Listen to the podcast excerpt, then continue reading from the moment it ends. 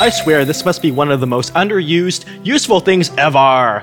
View menu, zoom in, and zoom out, or control 0 and control 8. Zoom default will reset your view. This is good if you want to. Let me go ahead and press Control 0. Zoom, zoom, zoom, zoom, zoom. Lets you see right in. You can see tiny prims, all sorts of things.